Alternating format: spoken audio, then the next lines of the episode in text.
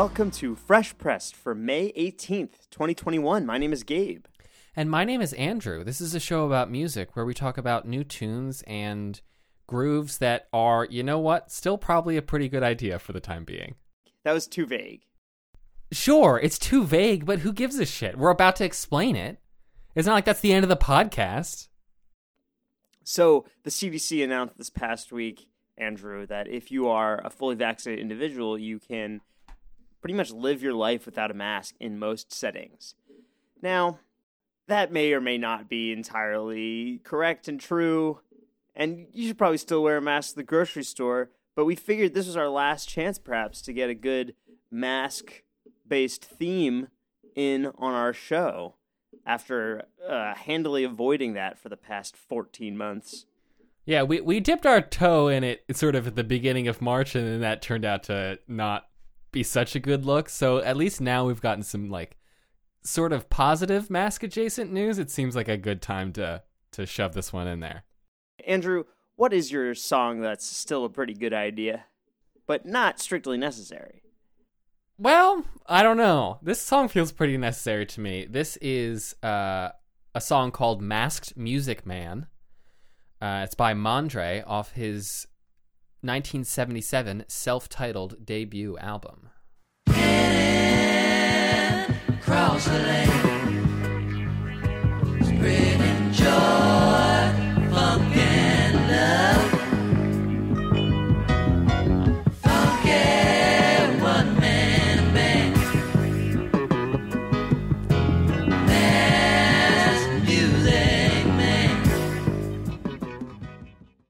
Wow, this song does feel necessary. I didn't listen. I've never heard of Mandré, which I hadn't is either.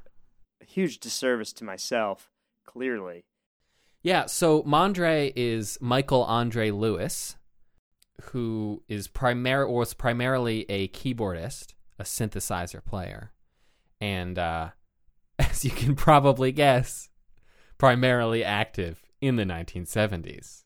He played uh, synths in, with a lot of different groups on tour and in sessions. He played like on a album for Whitney Houston.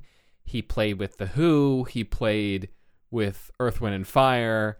He played with Frank Zappa. yeah, I've heard Uh, of some of these people. Yeah, he's he's pretty.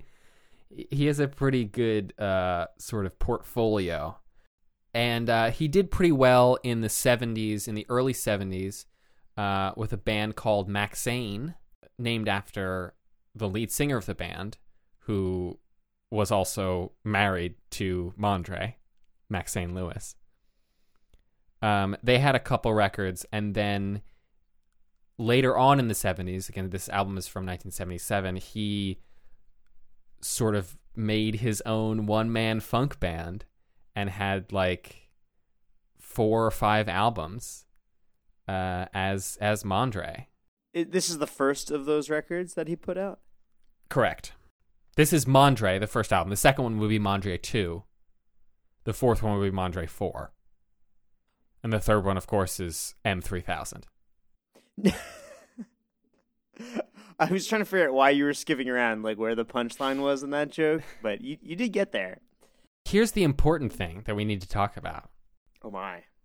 If you look at the album cover of this, you will see sort of a tuxedoed person, and reflected on his face is is a keyboard, which of course is his instrument. Um, and by reflected on his face, I mean reflected on the big silver mask helmet thing that he wears, because that is a thing that he did. And uh, he was probably the first to do it. Sure wasn't the last. He like created this persona of Mandré as this masked one man funk band um, with this big silver mask that you know is, I would say, inspirational. And I'm sure two specific French people would agree with me. And of course, it's very like synth heavy electronic funk. So, unlike the two of us, I think probably probably Daft Punk uh, had heard of Mandré before they got started. Yeah, Daft Punk has good taste. Had good Yeah. taste. yeah, they're dead now. Yeah. Sorry, Daft Punk. Got a notion, charge your funk up. No, kill your ears. Special ones that keeps in a bag. Change your mind, bend your wheels. Just like Santa Claus, Um, anyway, this is one of two tracks on this album that is just sort of about how cool he is and the fact that he wears a mask. I had initially picked uh, the other one, uh, which is the last track on the album called Masked Marauder, which you would think would be a shoe in because it's just sort of like a classic funk track and it's also the last track on an album. Um, but then I heard this one when I was looking more into uh, his music and this seems so much more interesting because it's way weirder and it's just more delicious is the is the word that I'm going to use probably more than once in this segment. It's just so funky. And I I mean know. that like in the genre sense, but also in the every like the daily use of the word. I feel like this song is like a masterclass on like funk composition or funk arranging. Because again, it's not like he's doing the entire album himself. There's other featured musicians on the album and there's other people doing, you know, mixing and mastering and stuff. But he is he really is the mastermind behind the album as a whole and the compositions as a whole. And it's just so well crafted to from like all the effects on his voice to just the mixing of the instruments you know it's always important in a funk track like this to have that bass able to like just bubble up and be in the foreground. There's all these like background like little riffs and there's these This these ah. female vocal just like sort of exclamations i will call them in the background that just contribute to this atmosphere and in in part make it feel like it's more than a one man band but also just perfectly epitomize the the funk genre.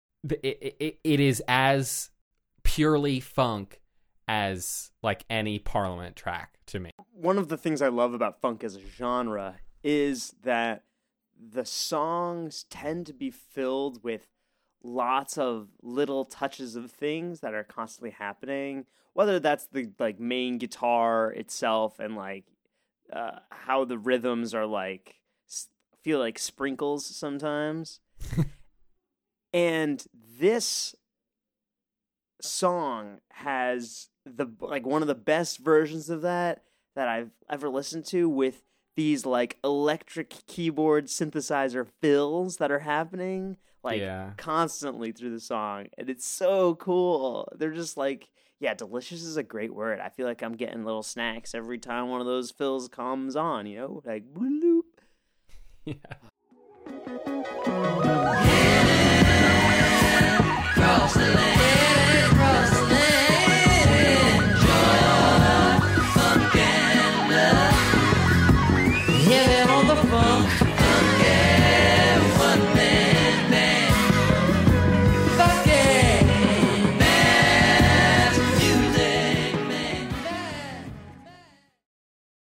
gabe what do you have on your face there Oh, I have a mask by the Chromatics off their 2007 record Night Drive.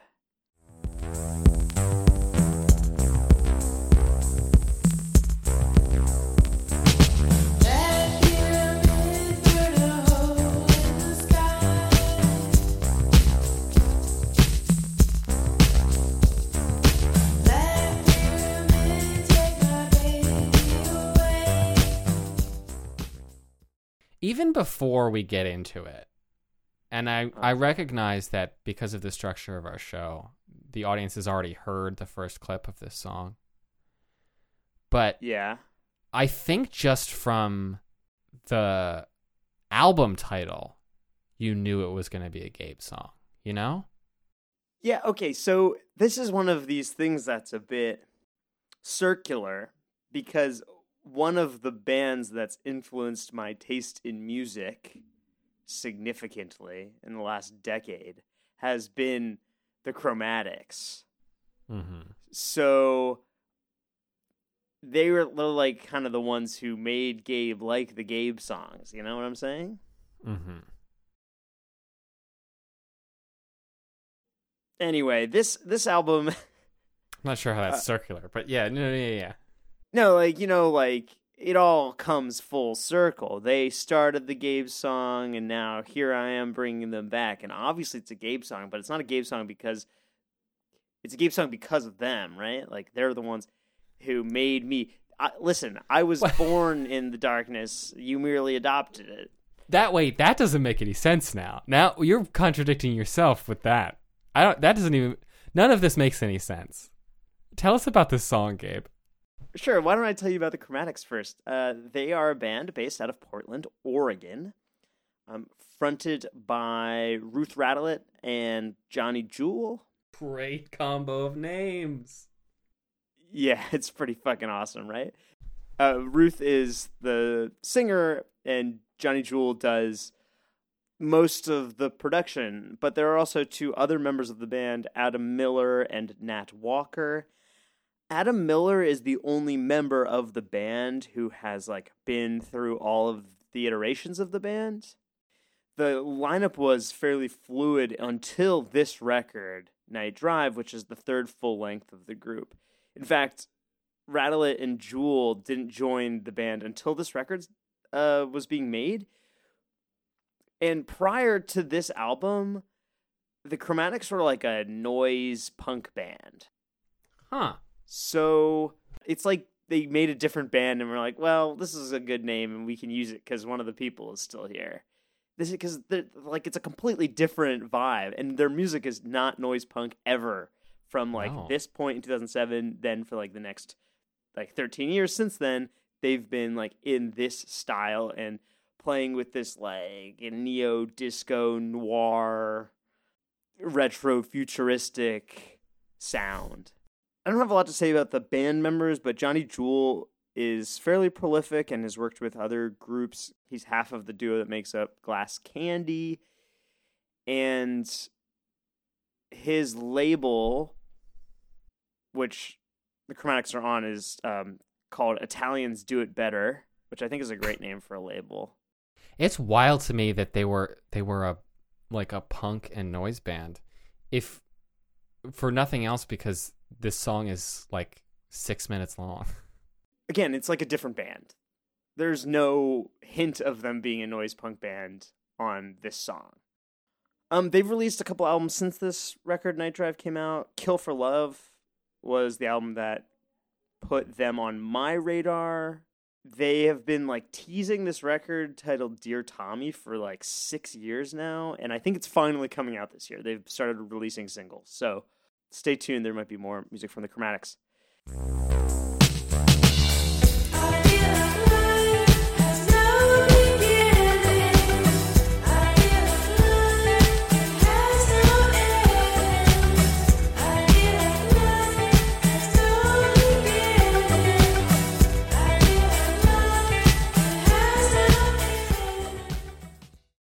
Andrew, this is one of those songs that like sets me in a movie when I listen to it. Mhm. specifically the two movies that come to mind which have you know sort of similar-ish aesthetics in some ways are like blade runner and andrew have you seen drive Yes. definitely that movie and that's a little bit of a cop out because okay the name of the album is night drive and like you know the opening scene of that Sure. movie is a night drive and also there is a chromatic song featured in that movie Oh, is there really? that is cheating. but still like I, I i'm not the only person that thinks that they fit well you know in that setting But they fit well in that setting because they are in that setting. yeah but you don't like make the you don't pick the songs for the movie until after the movie is made Right, but you didn't see the movie until after the songs had been picked. okay uh-huh no i see your point yeah yeah yeah that's fair um i like that they do some like intentionally retro stylings here obviously this harkens back to some disco and some 80s styles of like synth music there's like tape hiss on the song which I assume is a synthesized effect. I don't think that they recorded this album on tape and and had tape hiss, but Is it tape hiss or is it or is it vine? I mean, it's pretty aggressive. Yeah, I mean there's some analog distortion effect going on, right? I don't I, I agree. I'm not sure if it's like a vinyl scratching or a tape hiss style thing, but like that intentional analog sound that you don't hear in music now because we play everything through computers. Well, speak for yourself. I have a cassette player. I know, Andrew, I know you're not like a synth person. This isn't really your kind of music on the whole. Hey, I just brought a synthesizer player. Yeah, that's a funk song though. Yeah, it is. Sure is. but I, I like the interplay between like these forceful synths and uh, the guitar lines, which are tight and like terse almost. It feels like each guitar note is like being slightly cut off and like under the verse structures, and then it, everything opens up a little bit more in the chorus, which gives the song like this nice driving flow to it. Which again, yeah, the movie and also the name of the album. This is great music for a night drive. I just really loved how long the little outro is. Like it takes forever. They go through like with all the other instruments cut out, it's just like with the one synth doing the melody. And then it just like it ends at a place where you don't expect it to end. it's like it's so much longer than I than it needs to be. And then it's just like, oh, now it's over. Um, and I just love that. Yeah, I feel like so much of their music is over like the five minute mark, and they like to do like extendo outros like that. This is a very characteristic song for them as a group. and for you as a person.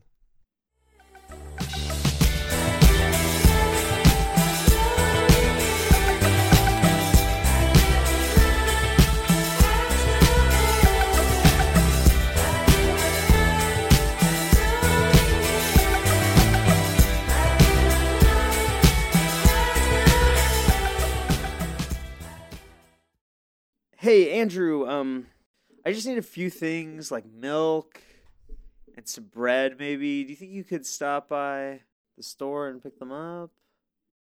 Uh, which store? Do you want me to stop by the bitch store, the bagel store, the inconvenience store, or the sword store? Ooh, I like the sound of the sword store. Okay, then let's listen to Sword Store by Smol Data. Today's the day I'm gonna get my high. Sword, no, my face claims. Real like Spider-Man. The glass. Today's the day I'm gonna get my sword ripped it right from my spine, ripe and fresh too. This is uh, the penultimate track from the album Inconvenience Store by Smol Data. Now it is small, like Yes, small S M O L. Small. Which is the project of Kara or Kara. You know, now I'm unsure about how to pronounce anything. Goldstein. Or Goldstein. This is, I, I think, her debut album. It is, to quote the sort of notes on Open Door Records, the album is, quote, a meta finger point at the inner workings of an independent music scene meant to be listened to as a whole in order. I, I can't bring the whole album, so I'm bringing one particular song from it that I really enjoyed. But it, it, do know that it is uh, intended to be listened to as a concept album. That's not difficult. It's not like you have to follow a story. It's just like meant to be a unit. Which, you know, it's a, I think it's like a soft concept album. I think that is a good way to do things. Andrew, this song sounds like it could have been off of a musical made in like 2016. Like I get such musical theatricality on this song in both the vocal style and also in the music. But like musical theater of like the last decade. Yeah, you're not saying this in a bad way. No, no, no, certainly not. What? Okay. I did musical theater for like all of college. Well, yeah, but I mean, look, so did I, but it doesn't mean I'm, I'm going to be all positive when I'm talking about it. Yeah, but I don't like. I don't. It's not derisive to be like, "Oh, you're uh, Broadway." Like, no. I mean, come on. It this is art. it it certainly can be.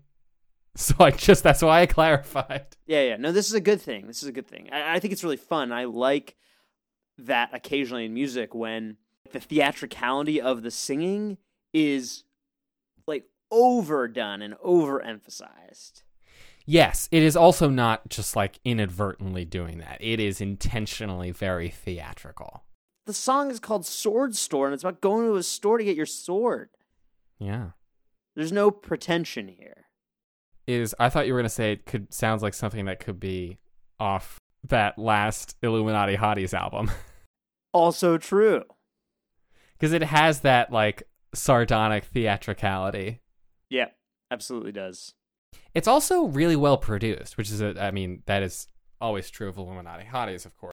But something that I really like about the song, the more that I listen to it, is that like the vocals and the approach to it feels very live and natural, which I guess is another thing that makes it feel more theatrical. Like it could just be someone really like chewing it up on on stage. But then the, all of the the whole thing as a whole is not just like slapped together. It's very well put together. Like with all those like arpeggiated bloops and everything in the background just makes it so like glittery and again it like it like feels chaotic but it is well crafted to feel chaotic. It's not to say that it, it it's like disingenuous or something like that. Like it is is really well put together to to convey the the feeling and the like experience that that she's going for. Yeah, there's lots of little pieces of the song in the way that like the vocal effect is interspersed with the lyrics is really like finely tuned to perfection it feels like. So it's an interesting mix of being excellently produced yet still having that live feel, which Right. is a nice touch. And so shout out to all of the people working on that side of things as well because I that's that that requires some technical skill. Yeah, that would be primarily Billy Menino.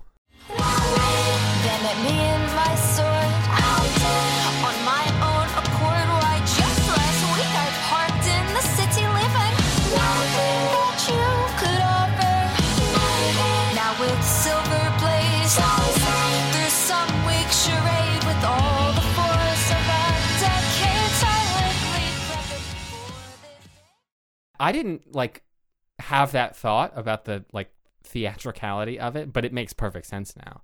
And now I'm sort of uh, reapproaching it with that lens. The lyrics really contribute to that, the way that she rhymes things and also enunciates. That's two different parts, but the rhymes really land and she like hits them really hard to make them land. Can you give an example? Like there's there's a, a series of lines in the chorus that ends with blade, charade, decade, and then day, which is you know only a partial rhyme. But like especially charade, like the emphasis is on that second syllable, right? So that really easily rhymes with blade. But decade, the emphasis is on the first syllable, so it doesn't work as well as a rhyme because you want to rhyme the emphasized syllable.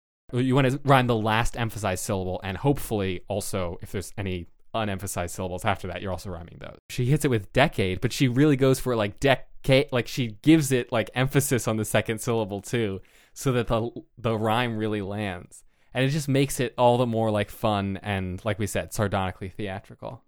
in my limited notes on this, uh, the one thing I wanted to point out is that this song is just so fun, right? Like Yeah. between everything, like yes, the theatricality, yes, all of the weird vocal things that are happening, the arpeggiated stuff is amazing. It's just like so delightful. Even the name of the band is great, Smol Data. I like the note on Bandcamp. In May of 2017, a girl graduated from a mid-tier state school with countless bad opinions and no lucrative skills and then it got worse. This is her story. this whole album's really great and there were I, I think pretty much my whole like new tune options playlist for most of the last 24 hours as I was picking songs was just different songs from this album. So it's really really good and I really recommend it. But there is one best line on this album and it does appear on this song which is uh, partially why I chose it. as a representative, and it is the first line of the chorus, which is in quotes, "Wowee, them at me and my sword."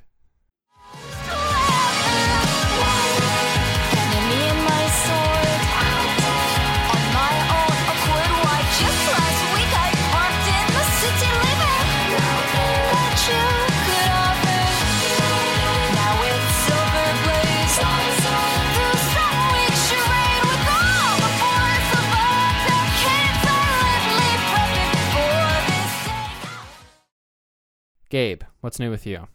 This is Pick Up Your Burning Cross from the jazz supergroup Sons of Kemet. A new record titled Black to the Future.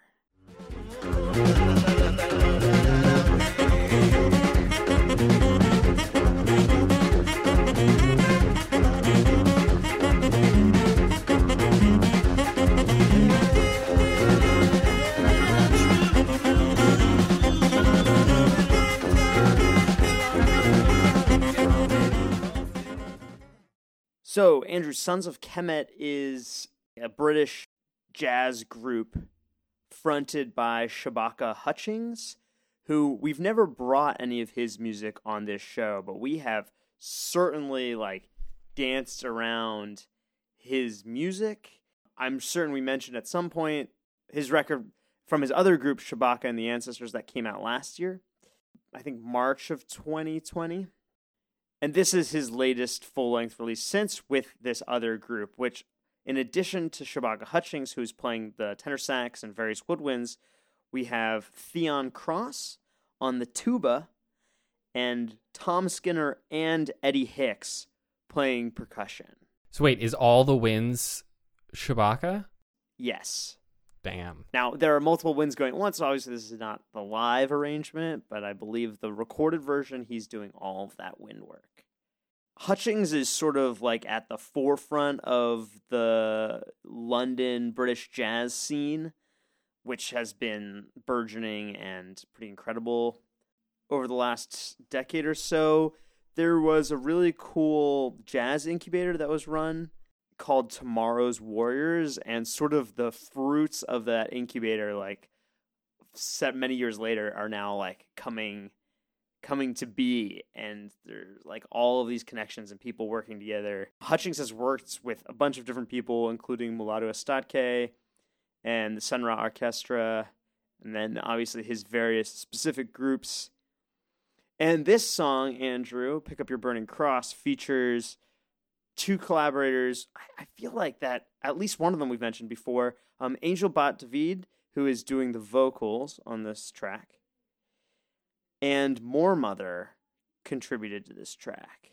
Maybe I consider bringing some of her music. She's a Philly-based hard electronic synthesizer producer. Anyway, this album is made sort of in the context of the events of summer of 2020, um, post the killing of George Floyd, and all of the surrounding protests. And, and this is sort of a response to that specific moment in history, which I think comes through specifically in this song and, and also in many other songs. And there's a lot of urgency and and like simmering sort of anger underneath the music, I think. Hmm This song is Pick Up Your Burning Cross, which, uh, you know, obvious references here, is just an incredible example of the coordination between like sax and clarinet, the tuba, which is serving as the bass basically, and two percussionists. Like, what an interesting quartet of musicians to bring together for a jazz record, right? No piano, no bass, like not really a traditional jazz drum set. This is like such a fusion of Latin and African influences into like back into jazz, right? Because obviously that's that's where jazz emanates from, uh, and and you know this comes back to that with uh, like a, like a reintegration sort of thing. I don't know. Hmm. It's so unique to hear a tuba like played in this way, and Hutchings is a really dynamic saxophone player. And everything else player. all of the reeds on this song are great, and there's a lot of them. Yeah, there's this really awesome moment that happens late in the song where sort of the rhythmic nature of the song calms down and you have just like these clarinets going and then there's like this reverb spaced out tenor sax solo over top of that and I'm you're listening to it and you're like this is all one guy. Not simultaneously, but like the breadth here is incredible.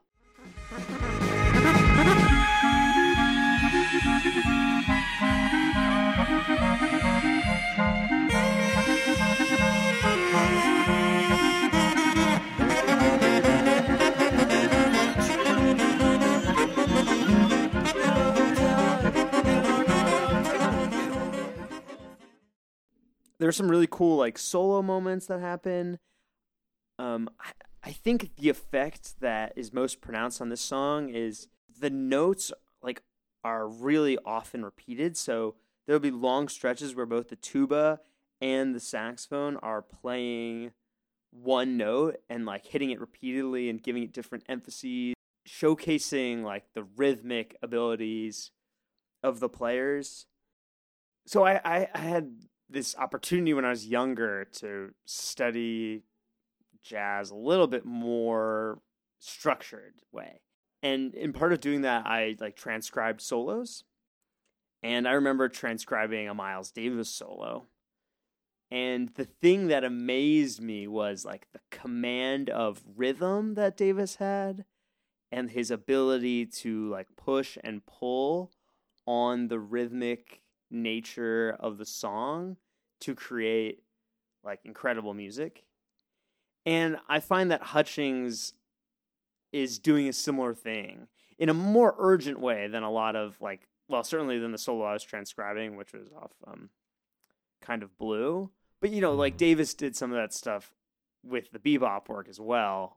Not melodically harkens to but certainly rhythmically there's some influence there over the course of the album there are some songs that are entirely instrumental and then some songs like this one where there are spoken and sung lightly sung vocals uh, and I think that that's done effectively here to add I don't know like a certain amount of grounding and gravity to the song. Does that make sense? Say more. Having somebody specifically tie the music with words to events and to like language concepts is helpful sometimes and it, it, it provides like the context to the song that is important without you having to know oh this album was made in late 2020 and released in 2021 following the police killings that happened that summer. I don't think you remember me. I was in last place, lost the race. Oh my, yeah, yeah, yeah. Paid the cost, go feed the crimes in my lies in my ghetto and a prize. Don't you remember me. Think you remember me. I was in the last place, lost the race. Oh my, yeah, yeah, yeah. Andrew, what other music caught your eye this week? Uh, there was some other good stuff. I really enjoyed an album by Joanna Samuels called Excelsior with an exclamation point. There was a cool electronic, I mean, it's titled Medieval Femme by Mhm. Fatima Al Qadiri. I was going to say electronic medieval music, and that's also in the name, and that's sort of what it is. Yeah. It's kind of weird, but I liked it. Um, there's an album by Damien Jurado called The Monster Who Hated Pennsylvania, which is a great album title, and I would mention it even if I didn't like the music, but I, in fact, did very much like the music. So that's good. I really like the new Juliana Hatfield album called Blood, um, Mm. the latest in her like prolific series of albums. There was a cool jazz album by Billy Bang, who's a jazz violinist. And this is a record that was recorded in, I can't remember the year exactly, but I think like 2008 or something like that. Um, um, he was really a really incredible jazz violinist and like free jazz kind of stuff. So he also got drafted to fight in the Vietnam War when he was 18 long after that experience, he made a lot of music sort of reckoning with his part in that colonialist nightmare of the Vietnam War. There it is. And this album is is is an is a collection of recordings from a trip to Vietnam that he took um, and played with a bunch of uh, Vietnamese musicians. And there's a, there's a bunch of like clips of him talking about revisiting places that he had been 40 years before and yeah just like just like reckoning with with that history both his own and that of his country A very different sort of violin album was put out this week as well by Sarah Neufeld, um, who is probably best known for her work with Arcade Fire. Um, her record's titled Detritus. there was also the album that i listened to like right before we started recording this is a remix album of a bunch of tracks from nana Adjoa's album from Oh. that was last year i think big dreaming ants um, i brought one of the songs from that when it was released as a single really excellent album of course but also this all these remixes are really really good and i'm not normally a remix album kind of person that's sort of a gabe purview but this I was very into. We would be remiss if we didn't mention the new St. Vincent album, Well, Daddy's Home. I'd be remiss. I, I really liked it. Uh, I think she's great. It's like, it feels like she channeled Pink Floyd for half the songs on the record, which is fun. Well, that's our show for the week. You can find us on Twitter at Fresh Press Pod.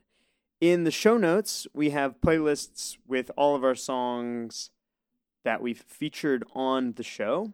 Andrew and I will be back on May 25th with more tunes and more grooves. But for now, I'm Gabe, I'm Andrew. and you have been listening to Fresh Pressed.